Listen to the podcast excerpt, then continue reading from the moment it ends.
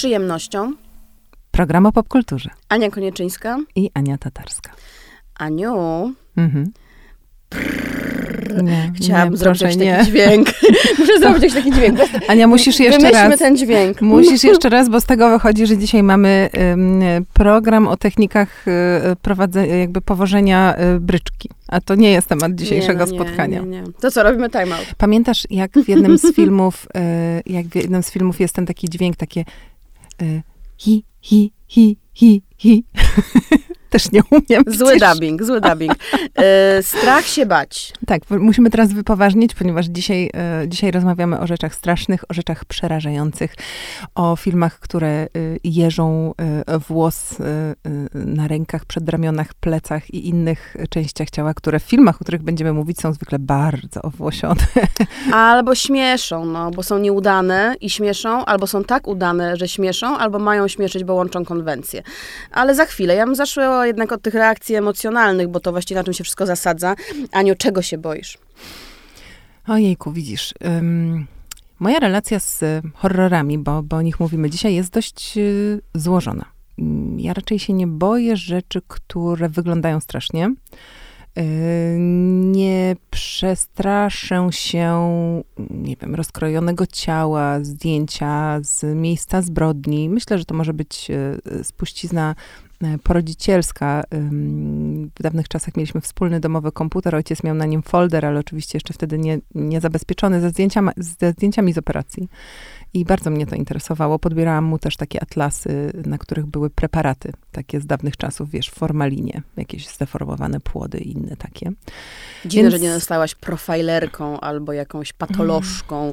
Jest też taka cała grupa bardzo ważnych postaci kobiecych, silnych, Mhm. które się zajmują tym, tym ciałem. Słuchaj, być może byłby to bardziej przyszłościowy wybór niż robienie w kulturze w obecnych czasach, no ale cóż, too late, Można się too late. przebranżowić zawsze. Too late.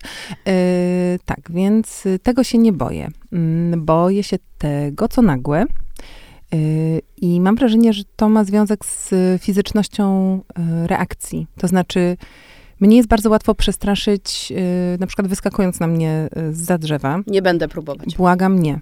To jest, to jest taki nieśmieszny dowcip y, w naszej rodzinie. Wiesz, jak to jest, jak komuś mówisz coś 10 razy, a on ci nie wierzy, bo wszyscy inni coś... Ja zawsze mówię, "P- nie, nie rób tego. Mówię to nawet mojemu dziecku, przecież, które jest małe. Proszę cię, proszę cię, nie. No i jak ktoś tak mi zrobi, to ja jestem zła. Ale raczej pytałam Aniu o takie bardzo głębokie, metafizyczne lęki. Na przykład, nie wiem, strach o bezpieczeństwo swojego dziecka. A tak, to tak. No właśnie, bo ja do tego dążę. Mm, bo horrory nas straszą różnymi rzeczami. Właśnie straszą nas y, obrzydliwością, straszą nas y, tą taką gwałtownością i, i takim wręcz fizycznym naruszaniem naszego poczucia bezpieczeństwa, ale też straszą nas wszystkim, co jest zaszyte w środku, pod spodem. I tak, tego się boję. Tego się boję, boję się... E, boję się, jak oglądam na ekranie coś, co zaczyna mi się w pewnym momencie, mimo często na przykład y, kostiumu science fiction, y, zaczyna mi się wydawać bardzo znajome. Utrata, żałoba. Y, Nagła strata, utrata kontroli, y, niemożność ochronienia bliskich, mm, choroba, która jest silniejsza niż cokolwiek, co jesteś w stanie wymyślić. Myślę, że ta kontrola jest, jest tutaj takim kluczem. Kontrola nad światem, który zdąża w złym kierunku, brak kontroli nad ludźmi, którzy chcą tobie lub twoim bliskim zrobić krzywdę, a ty nie jesteś w stanie temu zapobiec. Brak kontroli wreszcie nad mroczną częścią siebie, która w horrorach czasami dosłownie pożera, a w życiu, no tak metaforycznie, ale chyba równie skutecznie. No ta gra eksternalizacji i internalizacji jest tutaj bardzo silna i właśnie te wszystkie demony, które w nas drzemią, czasami są łatwiejsze do zniesienia, kiedy przyjmują postać potworów, a najtrudniej im się przyjrzeć, kiedy się kłębią jeszcze w środku. Ja jestem strasznie strachliwą osobą, się od tego od razu przyznaję. W ogóle nie jestem grupą docelową horrorów, ponieważ y, no po prostu uciekam y, z kina po pięciu minutach, a telewizor wyłączam po pewnie trzech. Generalnie jestem kłębkiem strachów, może nawet nie kłębkiem nerwu, tylko właśnie kłębkiem strachów, pewnie dlatego, że właśnie jestem bardzo ostrożna i kontrolująca, a im bardziej się jest kontrolującym, ty- tym tak naprawdę bardziej wie się, czego nie można skontrolować i jak wiele jeszcze jest przestrzeni, których się nie daje skontrolować. I pewnie kiedyś powiedziałam o sobie nawet, że jestem tchórzliwa, że jestem taką osobą, która nie pójdzie na wyprawę na Broad Peak, y, nie będzie nurkowała z rekinami, y, jakby odmawiam tego typu doświadczeń w życiu, y, jakby moje liczenie ryzyka jest dosyć precyzyjne i jak jest ryzyko chociaż chociażby jeden na tysiąc, to ja tego ryzyka nie podejmuję, więc tak, pewnie w takim paradygmacie młodości powiedziałabym o sobie tchórzliwa. Dzisiaj myślę ostrożna i ta zmiana nastąpiła pewnie, kiedy zostałam matką, bo dla mnie dzisiaj bycie ostrożnym jest jakimś gwarantem y, funkcjonowania rodziny, gwarantem przetrwania moich dzieci, y, gwarantem jakiejś samoistości, bo tak myślę też, że będąc ostrożną, ochraniam też y, w miarę możliwości, no nie tylko, nie tylko siebie, więc horrory właściwie powinny być dla mnie ważne. Może jednak zacznę je oglądać, no bo tam jest tak, jak Ania powiedziała, że możesz sobie w bezpiecznych, laboratoryjnych warunkach poczuć, czego się boisz. Mhm. No właśnie, y, jak rozmawiałyśmy o, o, tym odcinku, to nie mogło nie paść nazwisko Noela Karola, który y, napisał taką książkę, która na wszelkich kulturoznawczych studiach y, musi się pojawić i filmoznawczych również, czyli Filozofia horroru, to jest to pasłe, to misko, mm, ale właściwie taka najważniejsza dla nas dzisiaj rzecz, myśl, która tam się pojawia, to jest takie zastanowienie się nad tym, co to jest strach i dlaczego chcemy, lubimy, lubimy się bać. Skojarzyło mi się to, bo mówiłaś trochę o czymś, co gdzieś brzmi dla mnie jak obrzydzenie, a to obrzydzenie u Karola się również y, pojawia, czyli że horror, y, film, y, z którym obcujemy, sprawia jednocześnie, że się boimy. Jest to po prostu taki fizjologiczny strach, ale też jest w nim dla nas coś odpychającego, coś obrzydliwego. To nie jest przypadek, że w tak wielu horrorach, no właściwie w większości horrorów jest jakiś rodzaj potwora, jakiegoś bytu, jakiejś fizycznej transformacji. Ten strach się materializuje w czymś cielesnym i abnormalnym jednocześnie. I ohydnym, im ohydniejszym, tak. tym lepszym. No chociażby Stranger Things, to co zrobili z Wekną, no to dla mnie było już e, przegięcie, połączenie obcego z jakimś tym Demargorgonem wcześniejszym, nie? Jakby granice obrzydu są przesuwane cały czas. Ale też to, co Wekna robił ze swoimi ofiarami, prawda? Czyli z jednej strony strach i empatia ze strony widza, bo patrzysz na kogoś, kogo poznałaś, komu się dzieje krzywda, kto umiera, kto jest dręczony, ale jednocześnie to ciało na twoich oczach zmienia się w coś, no takiego jakby ohydnego, innego, wręcz, wręcz nieludzkiego. Więc też mm. Karol pisze, że jakby to utożsamienie się z ofiarą czy z bohaterem horroru jest jeszcze silniejsze niż w przypadku innych, innych filmów.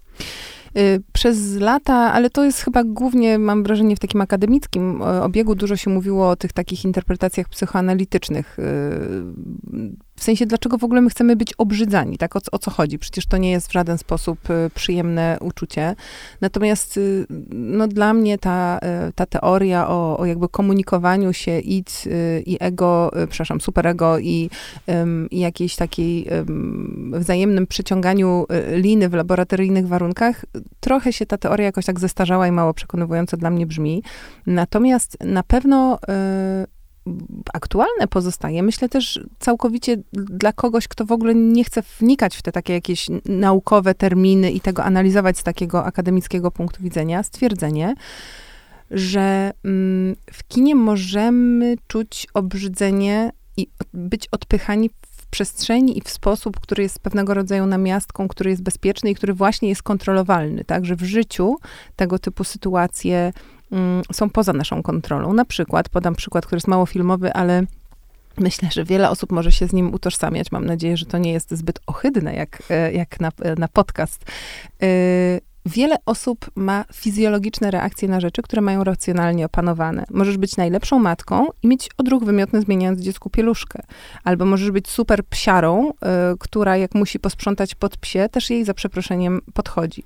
Możesz chcieć zrobić wszystko, żeby tak nie było, ale i tak tak jest. Jest to reakcja, która jest tak głęboko zakorzeniona w twoim ciele, że nie masz nad nią kontroli. No właśnie, uświadamiamy sobie, inaczej. jak bardzo jesteśmy mm. niewolnikami własnego ciała w takich sytuacjach. W kinie ciało, które cierpi, które jest łamane, psute, przekraczane, deformowane, porywane, e, poj, e, jak się mówi, jak, Pojmane, jak, jak duch w ciebie Pętane, e, opętywane, mhm. jest, jest, jest cudze, a do tego jeszcze jest fikcyjne, więc mamy tutaj szansę mm, jakby przenieść te wszystkie swoje strachy na taki teoretyczny grunt i w całkowicie bezpiecznych warunkach zastanowić się, co by było gdyby.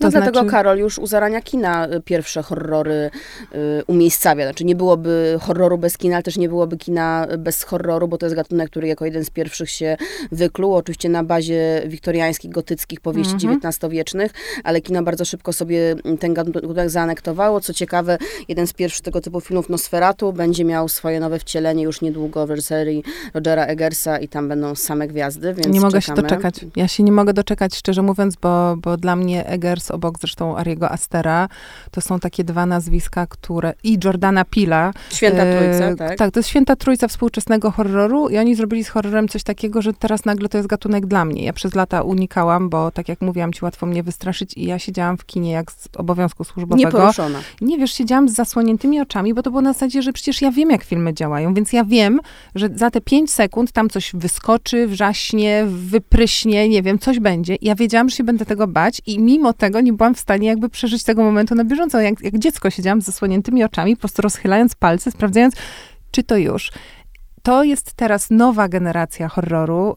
Mm, za chwilę pewnie powiemy, dla, dlaczego nowa i nowa względem czego, a jakie tradycje yy, kontynuuje, która wydaje mi się, że nagle otwiera ten gatunek dla po prostu całkiem nowej e, grupy odbiorczej i nie chodzi tutaj tylko o takie artystyczne em, zniuansowanie. Nie tylko dla snobów. Mhm.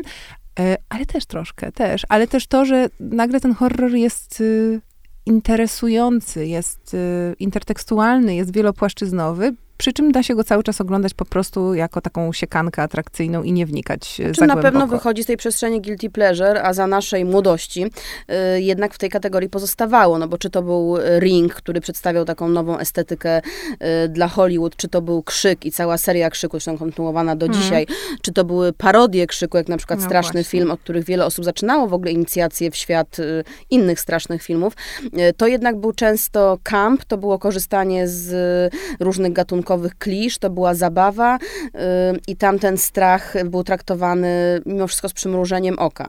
Jakby założenie było takie, że, że bawimy się kinem, a, a ten nowy horror y, używa tej konwencji po coś y, innego, no jednak dla bardzo intensywnego i, i mocnego komentarza społecznego. Myślę, że fajnie, że wspomniałaś o kampie, bo mm, tutaj jest kilka możliwych sposobów podejścia do tego w horrorowym kontekście. Po pierwsze, jak wszyscy fani kina wiedzą, kino się niestety dość szybko starzeje i bardzo często efekty, które wydawały się spektakularne z punktu widzenia e, widza z lat, nie wiem, 50., e, to były takie, no nawet 40., takie pierwsze próby tych jakichś, wiesz, pod, podmorskich potworów, prawda, rzeźbione skrzela, jakieś tam czło, człowiek, krokodyl, yy, nie wiadomo co, człowiek jaszczurka. No, z dzisiejszej perspektywy wygląda to, to zabawnie też dlatego, że tamte potwory często były mm, jakby bardzo antropomorfizowane, nie było możliwości mm, ingerencji tutaj y, efektami specjalnymi, więc one miały, to był taki człowiek z naroślami, tak, bardzo, bardzo często, a nie taka całkowita transformacja, czy, czy de, dekompozycja. Dehumanizacja. Mm, Jak teraz. Też się lepiej ogląda filmy, w związku z tym, które nie pokazywały tego potwora, gdzie potwór był tylko Domniemany. domyślany, domniemany. Tak, tak, tak, tak, gdzie strach był niewidoczny. Ale y, druga płaszczyzna, z którą mi się kamp w horrorze kojarzy, to jest płaszczyzna płci. Ty mi bardzo ciekawie o tym opowiadałaś na przykładzie swojego ulubionego y, serialu y, y, młodzieżowego, bo ja to tak, tak, trochę, tak trochę widzę, że jakby y, mam na myśli, y, czekaj, y, wredne dziewczyny? Y, tak, że, że jakby mm, kiedy To się może płeć... powiem, to może powiem od razu tą, tą anegdotkę, którą fani serialu na pewno pamiętają, czyli Halloween, no bo w ogóle gadamy przecież dlatego, że jest Halloween i czeka nas maraton, tak czy siak, produkcji halloweenowych. Ja wrócę do Wrednych Dziewcząt, chociaż nie są halloweenowe, ale kocham scenę, e, w której e, Lindsay Lohan e, przychodzi na przyjęcie ubrana w strój gnijącej panny młodej, wspaniały, sama bym się tak ubrała, jakieś okropne czarne zęby, no przerażająca, dokładnie taka postać, jaka powinna być, a tutaj okazuje się, że jej przyjaciółeczki ubrały się w różowe króliczki, ponieważ to jest ta noc w roku, kiedy można być y, slutty bez wyrzutów sumienia i kiedy można pokazać ciało po prostu, bo to jest konwencja, a nie, y, a nie szkolny ubiór. Y, I to mi bardzo fajnie uświadamia, jak kobiecość jest opakowywana właśnie w filmach grozy, że to ciało kobiece staje się obiektem grozy, bardzo łatwo wstępuje w nie jakiś demon, bardzo łatwo jest opętywane, staje się y, po prostu czymś przerażającym. Też takim Mhm. filmem, który przeżywa renesans romans, a pierwotnie uważano go za, mm, za kicz, to jest Jennifer's Body, czyli po polsku Zabójcze Ciało. Jeden z pierwszych filmów Megan Fox, też dzisiaj swoją drogą ciekawa ewolucja, no bo sama Megan Fox jest osobą, której ciało podlega różnym y, przemianom, metamorfozom i jest w ogóle obiektem zainteresowania y, jej ciało, no więc jej Zabójcze Ciało, y, oczywiście polski tytuł jest tutaj taki pun intended, czyli zabójcze, no bo zabijające i zabójcze, bo, bo piękne, boskie, Zabójczo seksowne. hot. Zabójczo hot ciało. To jest film o tym, że krwiożercza dziewczyna jest dziewczyną niebezpieczną. Dziewczyna seksowna jest zawsze dziewczyną, która może doprowadzić do upadku, do zniszczenia.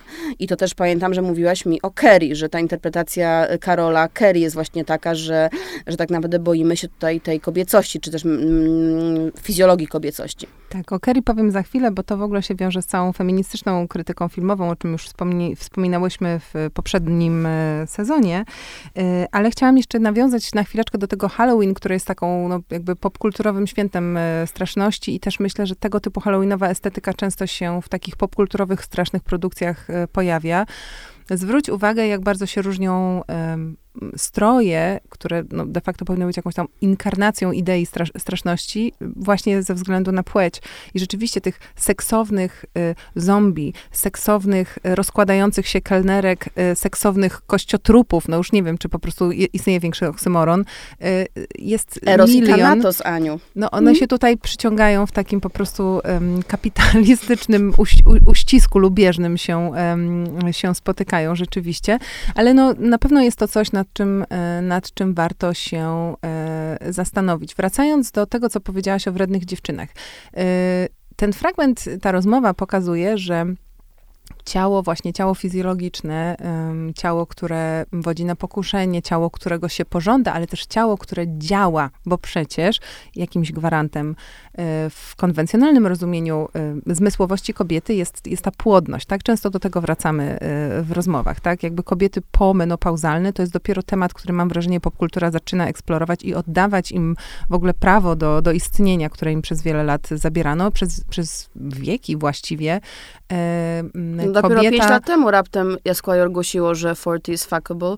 Mam nadzieję, wow. że dzisiaj tak artykuł by się nigdy nie ukazał. Same, ale mimo wszystko między nami miejmy nadzieję, że to jest prawda, bo dużo nam już y, nie, nie zostało. zostało. a nie, ja bym, teraz już czekamy na 50 chyba. Ja bym na ogłoszenie, nie, nie że chciała, wszystko będzie dobrze. Tak, nie chciałabym e, rezygnować, ale mówię, że, że, że mówię o tym ciele, bo, mm, bo menopauza wyobrażona, oczywiście też demonizowana jako jakieś takie usychanie natychmiast się kojarzy przecież z figurą y, wiedźmy, prawda? Wiedźmy, której ciało y, niby jest kobiece w teorii, ale właśnie ono jest jakieś takie, jakieś takie zdeformowane, już nie płyną w nim te y, życiodajne soki, ten nos jest jakiś haczykowaty, tu ma pypeć, tu ma włosy obrzydliwe, jakby jest to, jest to kobieta, która jest nieużytkowalna jako kobieta. I ale po jest... prostu zła, znaczy w sensie przez tą nieużytkowalność tak zazdrosna i tak zawistna, tak nieszczęśliwa, że musi odbierać młodość, wysysać dziewic. Oczywiście. Y, I generalnie przejmować życie. jabłka y, i, i, i, i, y, pytać, pytać lustra o coś, na co mogłaby sobie właściwie przecież sama odpowiedzieć, gdyby tylko sama w siebie chciała wejrzeć wystarczająco głęboko.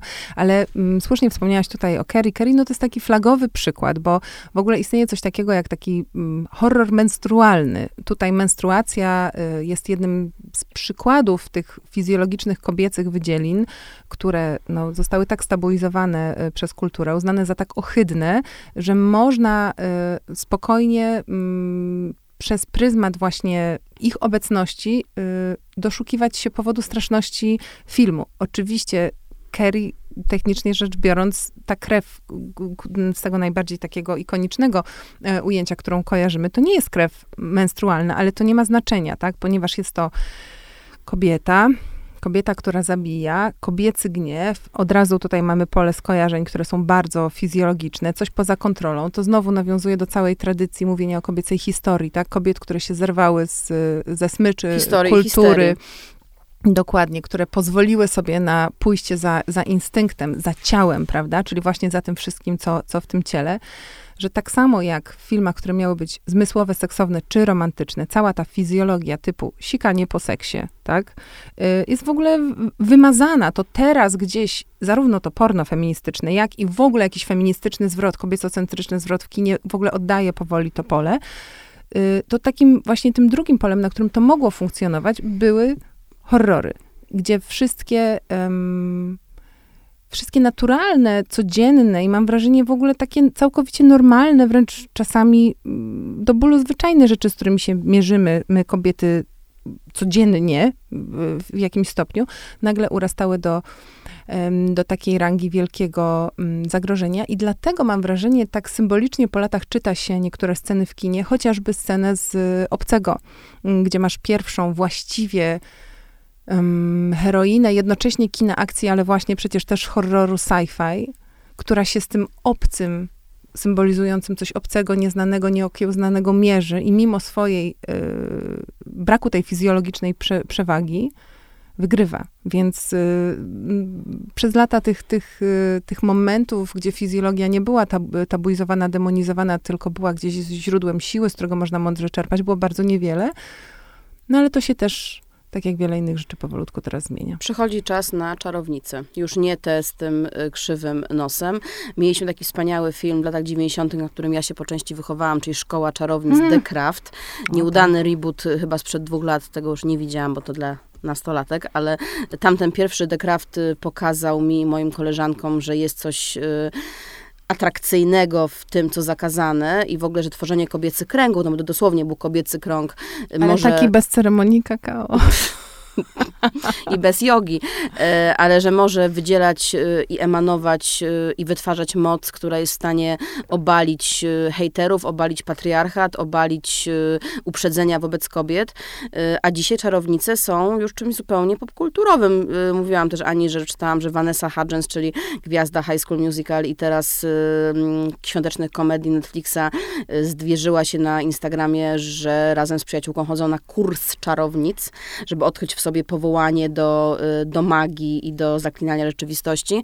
Y, też nie mówiąc o tym, jak oczekiwana jest premiera Wednesday, czyli serialu Netflixa o um, córce Adamsów, która ma w swoim takim emploi oczywiście czerń, gotyk, niepokorność y, i to będzie zetknięte z tym, jak y, bolesne jest dojrzewanie w amerykańskim liceum. No ale w Kanadzie to takie wreszcie uwznioślenie czarownicy, uczynienie jej główną bohaterką, a nie tą złą czy tą antytezą dobrej mm. bohaterki, jest, wydaje mi się, gigantycznym postępem. No, mi się wydaje, że czarownica, czy też raczej wiedźma, bo tego słowa chciałabym użyć, wpisuje się gdzieś w taki klimat, który teraz y, y, coraz chętniej jest, jest poruszany, ewokowany y, w kinie, czyli właśnie takiego zwrotu ku mocnej, intuicyjnej kobiecości, jakiegoś takiego zawierzenia y, y kobiecości, bo przecież... Czuła przewodniczka, no, biegnąca ale, z wilkami. Wiesz, w pewnym, sensie, w pewnym sensie tak, tak, że przecież wiedźma, ta, która wie, nie jest już czymś strasznym i przerażającym, nie, nie, niepoznanym, nieokiełznanym, tylko właśnie czymś, czym można się zainteresować. Nie mówię, że oswoić, bo to też nie byłoby dobrze, ale czego można być ciekawym, y, być może nawet bez lęku, co wydaje mi się bardzo mm, interesujące. Y, w horrorze jeszcze lubię jedną rzecz, tutaj tylko troszkę na razie o tym e, wspomniałyśmy, to znaczy, że horror to jest taki gatunek, który jest niesamowicie pojemny, jeśli chodzi o polityczne, społeczne konteksty. Mm, tej części e, opowieści nie sposób e, zacząć bez wspomnienia o Nocy Żywych Trupów, czyli to już jest ile lat? 68, Ania, będę liczyć. 50. No, no, 50. Ponad. Ponad 50 lat. Y, to jest film, który jest, no, e, był epokowym wydarzeniem z, z wielu powodów. Ja nawet sobie nie, nie zdawałam sprawy z jak wielu. Wiesz, że na przykład podobno wyczytałam to w jednym artykule, więc może być to bójda, ale brzmiało dobrze.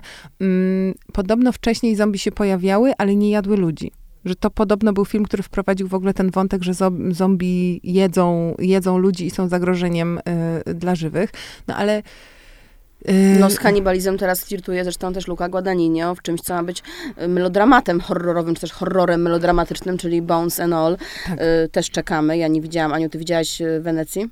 Widziałam, widziałam ogromnie ten film. Lubię, aczkolwiek on robi co innego, bo on z tego jedzenia ludzi robi tak taką metaforę jakiegoś takiego um, ucieleśniającego się głodu życia, mhm. próby poznania świata w sposób najbardziej empiryczny z możliwych. To jest, ale ten wątek polityczny potrzeby wolności, też dysproporcji e, finansowych. U e, Guadagnino jak najbardziej jest, bo dwójka głównych bohaterów to są wyrzutkowie, którzy no, byliby na dole społecznej drabiny, w tym bohaterka, jeszcze również ze względu na kolor skóry, co akurat w horrorach dość długo nie było podejmowane. Horrory były taką pojemną, wdzięczną metaforą na przykład dla, dla napięć, tak jak dla wojny w Wietnamie. Jeśli przyjrzymy się, ile horrorów powstawało w trakcie wojny w Wietnamie, to można właśnie sobie przypomnieć, wrócić do tego Karola z początku i powiedzieć, że banie się w kinie było jakąś formą kanalizowania tych realnych strachów, które były mm, niesamowicie bliskie. Myślę, że za parę lat będą takie badania odnośnie dzisiejszych czasów i będzie można sprawdzić być może, czy na przykład, nie wiem, Polacy oglądali więcej horrorów, odkąd y, zaczęła się wojna w Ukrainie. A mówimy to w dniu, w którym y, zbombardowano po raz pierwszy w takim dużym stopniu od wielu miesięcy Kijów i, i kilka innych miast y, w odwecie za, y, za most krymski, więc rozmawiamy w momencie ogromnego lęku, ogromnego niepokoju. A tak, horrory jakoś tak jak grzyby po deszczu. No mam, mam wrażenie, że to jest cały czas ta forma właśnie y, y, oswajania strachów, a te strachy y, ewoluują, bo właśnie z jednej strony napięcia no militarne, najprostsze, tak, groźba wojny, rzeczywista perspektywa zagrożenia życia, bezpieczeństwa i życia takie, y, takie jakim znamy, no ale też właśnie horrory chętnie reagują na napięcia takie, można powiedzieć, mm, na polu ewolucji kulturowej, czyli na przykład właśnie mm, feminizm też się odbija mm, w, w horrorze, kwestie ekonomiczne. Y, kapitalizm, mówimy żarłoczny kapitalizm i to nie jest przypadek. Pamiętam taki film, on chyba jest z 85 roku, pamiętam go jak przez mgłę. To nie było najlepsze kino, ale wpisuje się w to, o czym teraz mówimy, substancja. Y, to był taki body horror, w którym ludzie się uzależniali od takiej jakiejś niedefiniowalnej, białej, lepkiej, trochę jak tofi substancji, którą po prostu się, się zażerali, tak, i można powiedzieć, że, że tracili głowę. No to była taka naprawdę łopatologiczna e, metafora tego, co się wtedy działo. To równie dobrze, wiesz, filmem na ten sam temat jest Wall Street, tylko, tylko e, całkiem innym. I tutaj... Um, trochę wracamy do, do tej świętej trójcy współczesnej właśnie, e, czyli e, Pil, Aster i e, Eggers. E, ja akurat chciałam powiedzieć o Pilu, który no robiąc film Uciekaj, to się chyba nazywało Get Out, Get out wprowadził na salony, no bo to był też film przecież z Oscarowymi nominacjami, pierwszy Oscar dla, dla e, czarnego e, scenarzysty za scenariusz adaptowany, własny, mm, wprowadził na salony temat y, rasy, jako, tem, jako wątku, który, który horror może się poruszać i z którym się może mierzyć. Zrobił film, w którym się spotykają um, żony ze Stepford, z, znowu będę szukać polskiego tytułu, chyba Patrz, kto przyszedł na obiad, to się nazywało po polsku, czyli przetworzył też takie kulturowe y, ikony, sygnały, które dla Amerykanów akurat są super jasne, ale rzucił je na ten e, współ, współczesny grunt Black Lives Matter. E, I okazało się, że no, da się zrobić film, który jest niesamowicie inteligentny i pogłębiony. Zresztą pilot tamtej pory przecież robi to ca, ta, cały czas. Jego ostatni film nie. Pomknęła, tak, to, to, to jest też film w tym sensie, w pewnym sensie o tym, mm, o tym samym, o tej inherentnej jakby przemocy rasowej, między, między, międzyrasowej, że można robić film, który jest no, super e, skomplikowany, też poddaje się e, analizom akademickim, w ogóle rozlicznym. Ile te, tekstów powstało na ten temat, to naprawdę warto sprawdzić, bo, bo, bo to jest imponujący wynik, ale się świetnie ogląda. Robi milionowy wynik w kinach, czyli e, ten mariaż, e, no, on, on, on jest, jest możliwy. A wracając do zombiaków, mamy teraz polskie zombiaki. Apokawiksa. Jestem fanką Apokawiksy, przyznaję się. Czy ty widziałaś już Apokalipsę? Jeszcze nie, jeszcze dlatego, dlatego patrzę na ciebie A. z nadzieją, że mi opowiesz. Patrzysz na mnie z nadzieją i tak, tutaj teraz będę spełniać swoje nadzieje. Apokalipsa się wpisuje, jak zwykle z lekkim opóźnieniem, bo, bo, bo Polska, ale bardzo fajnie, we wszystko to, o czym mówiłyśmy. Czyli to jest film, e, który z jednej strony bardzo sprawnie operuje tą kategorią kampu i, i jest taki na poły humorystyczny, na, na poły y, przesadzony. Tam jest bardzo sprawnie wy, wykorzystywana figura, figura hiperboli, figura hiperboli. E, te role są też zagrane z minimalnym naddatkiem, ale to jest wszystko w, w ramach e, konwencji. A z drugiej strony to jest taki film młodzieżowy z ducha, który opowiada o rzeczach, które są obecnie najważniejsze. Jest tam wątek pandemiczny oczywiście, e, jest tam wątek ekologiczny, kryzys klimatyczny, ale też kwestia na przykład eksperymentów z substancjami i uzależnień, też kwestia zderzenia tego, co chciałam powiedzieć wysokie z niskim, ale to nie o to chodzi. W sensie mm, zderzenia mm, sfer takich ekonomicznych, tak, uprzywilejowani i nieuprzywilejowani. Więc Żuławski bardzo dużo tutaj do tego garnka y, wrzuca. Y, straszna frajda y, ta Apokawiksa, muszę ci powiedzieć. Po prostu to się super ogląda. To jest taki film, no, y, bardzo, bardzo stymulujący. A jednocześnie właśnie wychodzisz i myślę, że jednak chociaż przez chwilkę myślisz sobie, o kurde, Odra, nie? Bo tam jest wątek zatruwania wody. I nagle się okazuje, że tyle po prostu tych punktu, punktów się szczepia i że nie musisz mieć sąsiada, który nagle y, zaczyna być siny i się dziwnie zachowywać i ślinić, żeby zacząć się zastanawiać nad upadkiem świata. Tylko, że popkultura też, y, też potrafi przemycać y, to, co jest poważne. A mam wrażenie, że to jest mega istotne, szczególnie w tych czasach, kiedy to przypomina mi się jeszcze, przepraszam, bo się rozgadałam, tylko ci powiem taki wątek. Ostatnio mi się pojawił w wywiadzie. Robiłam wywiad z Hugh y, na temat serialu Avenue 5. To jest taki komediowy serial, oni tam są w statku, on jest kapitanem statku, to jest w ogóle totalna ściema, bo on nie, nie umie nic tam, ale jest podstawiony. Ten statek kosmiczny, um, zbudowany przez super bogatego kolesia, po prostu jedzie na zatracenie ku słońcu i wiadomo, że wszyscy umrą, przynajmniej na razie.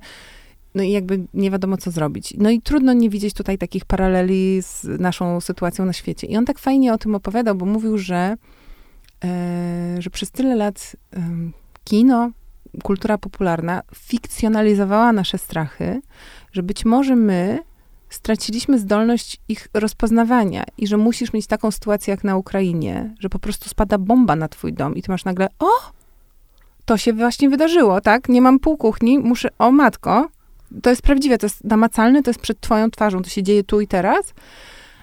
A poza takimi sytuacjami łatwo jest siedzieć sobie, nie wiem, e, w polskim parlamencie, prawda, czy tam w jakichś gabinetach i mówić, no odra, mm, odra, no. Czyli myślisz, że to oswojenie ostatecznie prowadzi do znieczulicy, czy może prowadzić do znieczulicy, że my się tak bodźcujemy tymi horrorami, bodźcujemy się tymi strachami y, tak. po to, żeby się nie bać, tylko że potem się boimy za mało. Boimy się na tyle mało, że przestajemy być ostrożni. Czyli wracamy do tego pierwszego pytania o to, y, czego się boimy ty i ja na poziomie egzystencjalnym. Y, I też rozmawiałyśmy o tym, że właśnie horrory sobie ładnie zamykają to w taki laboratoryjny fartuch, bezpieczny i czysty właściwie, a z drugiej strony mamy wysyp seriali true crime o true crime, mm. o prawdziwych mordercach, na przykład y, wielki hit Netflixa niezasłużony y, o Jeffrey'u Damerze, czyli seryjnym mordercy mężczyzn y, w Stanach Zjednoczonych coraz częściej jakby fetyszyzujemy, czy też ido, ido, idealizujemy, idolo, idolizujemy, czynimy idolami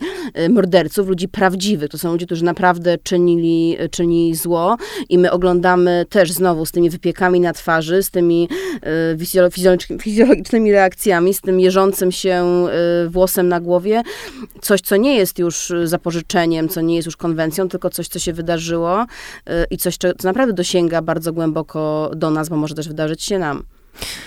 Wydaje mi się, że to się wszystko wiąże i że rzeczywiście jest tak, że lata y, oglądania rozmaitych y, aberracji, też tych wygenerowanych przez y, no, różne jakby roboty, tak, komputerowe programy, czegoś, co jest no, skrajnie nierzeczywiste i, i, i niemożliwe, a jednak się objawia i materializuje w kinie I też po prostu bardzo dużej, e, dużego nagromadzenia przemocy we wszelkiej e, wideo i audiosferze. Myślę, że tak, że to prowadzi do pewnej e, znieczulicy, ale to jest zawsze pytanie o, o wrażliwość. I tutaj, mm, wiesz, przypominają mi się takie doświadczenia, mm, jakie miałam na przykład na festiwalu Nowe Horyzonty, gdzie pierwszy raz w życiu zobaczyłam horrory w interpretacji na przykład azjatyckiej. One były bardzo straszne ale one były też piękne i one były stymulujące i było w nich coś takiego, co mnie zachęcało do zadawania sobie pytań o, o siebie. Czyli czułam się po nich właściwie tak, jakbym obejrzała mm, dobry dramat y, psychologiczny czy, czy pogłębiony thriller e, rodzinny. E, I myślę, wiesz, wszystko jest dla ludzi, ale zawsze właśnie trzeba pielęgnować w sobie tę e, wrażliwość i nie dać się złapać na tym, że w którymś momencie myślisz sobie, że w sumie to ten damer był fajny, a potem oglądasz, jak na aukcji ktoś sprzedaje, już nie pamiętam, co to było, należące do niego, nie wiem, okulary, czy, czy coś ze 150 tysięcy dolarów i ktoś to kupuje. I nie kupuje tego dlatego, żeby, nie wiem, przekazać środki z aukcji na rzecz ofiar, ofiar. tylko kupuje, bo chce to mieć, a patrzenie na to będzie dla niego taką fetyszystyczną przyjemnością. I to już jest parę kroków za daleko. Czyli oglądajmy dla emocji, ale nie oglądajmy dla utożsamienia się z niewłaściwą stroną. Jakby czujmy swoje własne emocje, tak? Znaczy nie, nie, zapom nie zapominajmy o swoich emocjach i stymulujmy się y, tym, co jest dla nas obce, nieznane, co otwiera nas na inne światy i jest poza naszą bańką. I to chyba działa i na horrory, i na różne inne obszary, ale tak jak powiedziałaś, nawet tutaj. Ten mm. strach wciąż powinien być jednak czymś trochę unheimlich, wciąż troszkę czymś z innego uniwersum. Że strach przesadnie oswojony y, mhm. prowadzi do obojętności, prowadzi do, braku uważności. Dokładnie tak. Jeśli mamy w kinie w bezpiecznej przestrzeni odtwarzać, czy też przeżywać jakieś swoje hipotetyczne lęki, to lepiej byłoby, gdyby był to trening uwrażliwiający nas na potencjalną rzeczywistą sytuację, a nie y, terapia zastępcza, która już zmęczy wszystkie nasze mięśnie i sprawi, że jak przyjdzie co do czego, to powiemy sobie tylko, a, odra. Strach się bać z przyjemnością.